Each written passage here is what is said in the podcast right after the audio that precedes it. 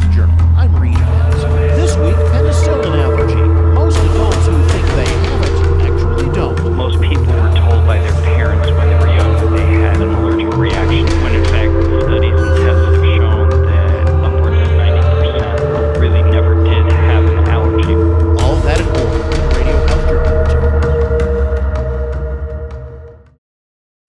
Nancy Benson, host of Radio Health Journal. If you enjoy Radio Health Journal, you'll also like our sister show. Here's a preview of what they're covering on Viewpoints this week. This week on Viewpoints. You know, I thought I was there to talk about the literature and the writing process, but I quickly figured out that the students really needed was to somebody to speak honestly with them about sexual violence. Teaching our youth about consent and abuse.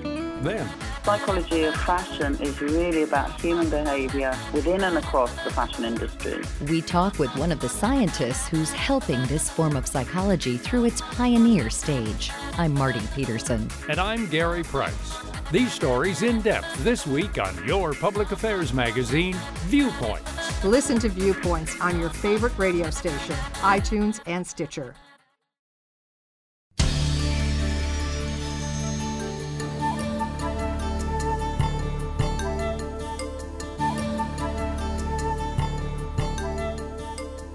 Penicillin is the safest, most effective antibiotic available worldwide, according to experts, and the cheapest.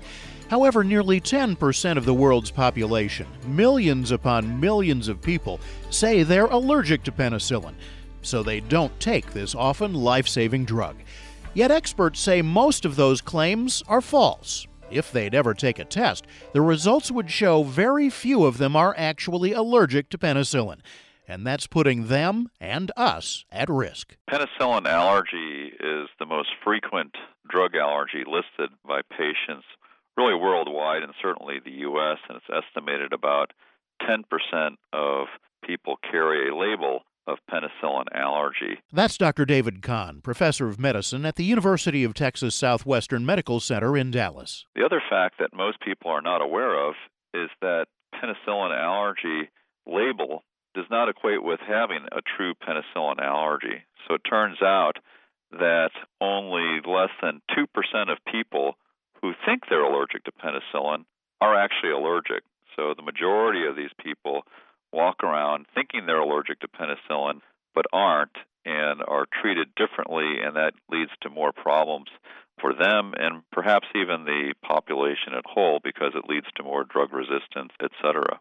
Most people were told by their parents when they were young that they had an allergic reaction to penicillin, when in fact studies and tests have shown that upwards of 90% really never did have an allergy. It was just an associated rash or other reaction that occurred coincident with the infection. That's Dr. Alan Frent, an otolaryngologist with North Shore Ear, Nose, and Throat Associates in suburban Chicago. A person who believes they are allergic to penicillin is restricted from having all medications in the exact penicillin family, which includes amoxicillin and another drug called amoxiclav, similar medicines in the penicillin family, and then a relative in a group called the cephalosporins, which are partially related to the penicillin group. So that takes two of the major groups of antibiotics off the table when we're treating infections. Which Khan says leaves patients with alternative antibiotics that just aren't as effective as those in the penicillin family,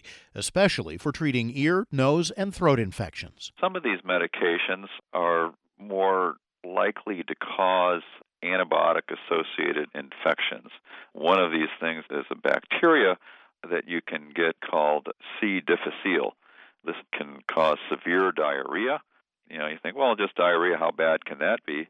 But as it turns out, this can actually lead to death, and this is one of these unintended consequences of some of these broader spectrum antibiotic usages. Khan says another problem with broad spectrum non penicillin alternatives is that they're not as effective treating resistant organisms. I think most people are aware of a bacteria called staph, and there are different types of staph and staph bacteria. Some that are only able to be treated with uh, very specific antibiotics, And the use of these more broad spectrum non penicillin antibiotics can lead to increased resistance and increased development to get these more resistant staph bacteria or other bacteria. And when you get these, then it certainly leads to, you know, you end up in the hospital longer and get treated for other things. So these are some of the more problematic things associated with some of these what we call these broad spectrum antibiotics as opposed to more narrow targeted antibiotics like penicillin. Khan says a penicillin allergy label can be particularly problematic for people undergoing orthopedic surgery. Many surgeries, the antibiotic is actually given even before the surgery. A common example of this are people who are getting knee or hip surgeries. They're frequently given a dose of antibiotics ahead of time. And this is another example where the common antibiotic that's used for patients to prevent infections related to these kind of orthopedic procedures is somewhat of a cousin of penicillin. And because of this, many surgeons or the anesthesiologists are fearful of using this type of antibiotic and will use one of these other broad spectrum antibiotics. And so making sure that we identify that they're really not allergic to penicillin can avoid these problems as well. But why is it that so many people wrongly believe they're allergic to the penicillin family? The problem has developed innocently enough. If a child developed a rash during a regimen of penicillin, often the parent would assume it was an allergy to the drug. That label would go into the child's medical record unquestioned and untested, following them for life. However, because the label has become so prevalent in recent years, Khan has created a test for his hospital patients to verify a penicillin allergy. We developed a program to screen patients for their penicillin allergy while they're actually in the hospital. And they could be admitted for a variety of different reasons. We developed a partnership with our pharmacy department and trained one of the pharmacists to take a careful drug allergy history as well as in the technique of doing penicillin allergy testing. And so every day we would utilize the electronic medical record and screen for patients who had a penicillin allergy label and then identify those that we thought would be most likely to benefit that they were currently on other antibiotics or had other diseases that would make them more predisposed to having antibiotics. And then we'd go and identify these patients in the hospital and see who we could do testing on. Khan has tested more than 300 hospital patients. 98% of them tested negative for penicillin allergy. He's also found that getting rid of that penicillin allergy label turns out to be beneficial for both these patients' health and their pocketbooks. We also looked at their antibiotic use before and afterwards and found out that they were using more penicillin, as you might imagine, which is more restricted, and less of these more dangerous type antibiotics. And for some patients, this turned out to be actually cost effective as well because some of these other medications are very expensive. We recently completed a study just targeting a group of patients who are treated with a fairly expensive intravenous antibiotic just because of their penicillin allergy.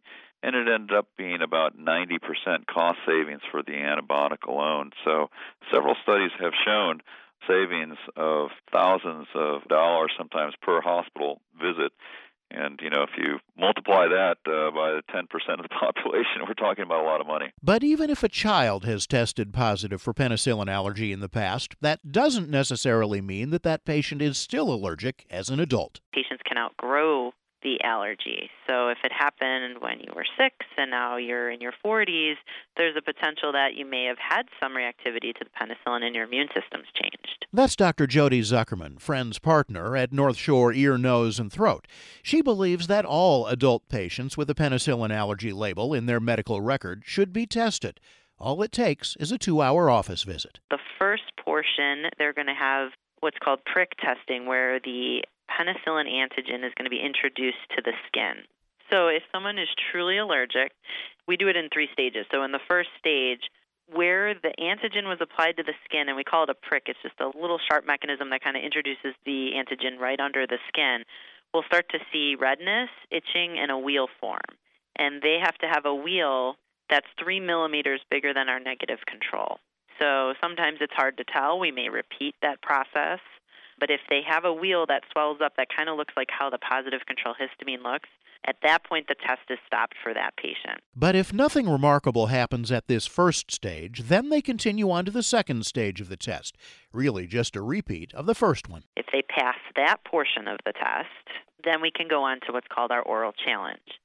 And in the oral challenge, they're given a pill. We give them 250 milligrams of amoxicillin. You want to start with a low dose the first time you're having them take it and ingest it. And then we watch them for an hour. And if there's no reaction in an hour, we can say that this is a negative test. In other words, you're not allergic to penicillin. The way I approach my patients is always, you know, conservative to aggressive. And when you're trying to be as conservative as possible, you want to give them as many options as possible. So to have this one class that's so available and covered and usually effective for what we treat is a really nice additive for a patient who's been told for years that they can't take penicillin. Zuckerman says the test is usually covered by insurance and that many practices around the country now offer it in conjunction with a regular allergy test. So I think this is somewhat of a sea change, if you will, in terms of identifying these patients ahead of time before they actually really need it. In the past, as allergists, many times if someone was allergic to penicillin, we wouldn't really do anything about it because they say, well, there's there's other alternatives, and really only if you need penicillin for some very specific indication, we would then do the testing. But now, with more and more information coming out that the dangers of having this label of penicillin allergy attached has consequences, we're trying to identify these patients beforehand so that we can electively remove that label and they can be treated uh, appropriately. If you've carried the penicillin allergy label in your medical record since childhood, now may be the time to be tested. It could save you a lot of money, improve your health, and maybe even save your life. Can learn more about penicillin allergy and all of our guests by visiting our website at radiohealthjournal.net. You'll also find an archive of our past segments as well as on iTunes and Stitcher. I'm Reed Pence.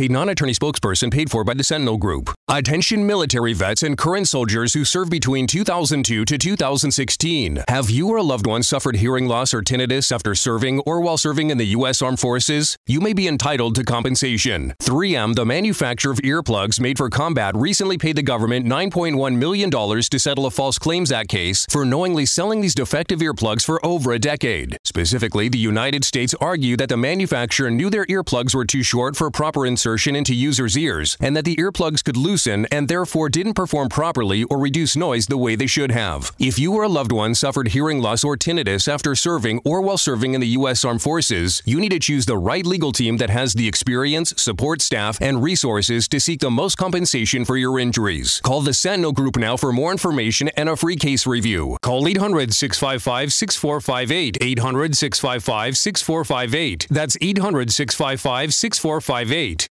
Individuals and businesses with tax problems, listen carefully. Do you feel like you're losing control of your finances? If you owe over $10,000 in back taxes or have unfiled tax returns, we can help you take back control. The IRS is the largest and most aggressive collection agency in the world, and they can seize your bank accounts, garnish your paycheck, close your business, and file criminal charges. Take control of your tax problem now by calling the experts at U.S. Tax Shield and take advantage of the Fresh Start program and new laws laws that may allow us to negotiate a settlement for the lowest amount possible. Our team of tax attorneys and enrolled agents can stop collections and get you protected so you can take control of your financial future. U.S. Tax Shield offers a price protection guaranteed quote to get you protected today. U.S. Tax Shield is A plus rated with the Better Business Bureau, so call now 800 568 1647. That's 800 568 1647. U.S. Tax Shield 800 568 1647.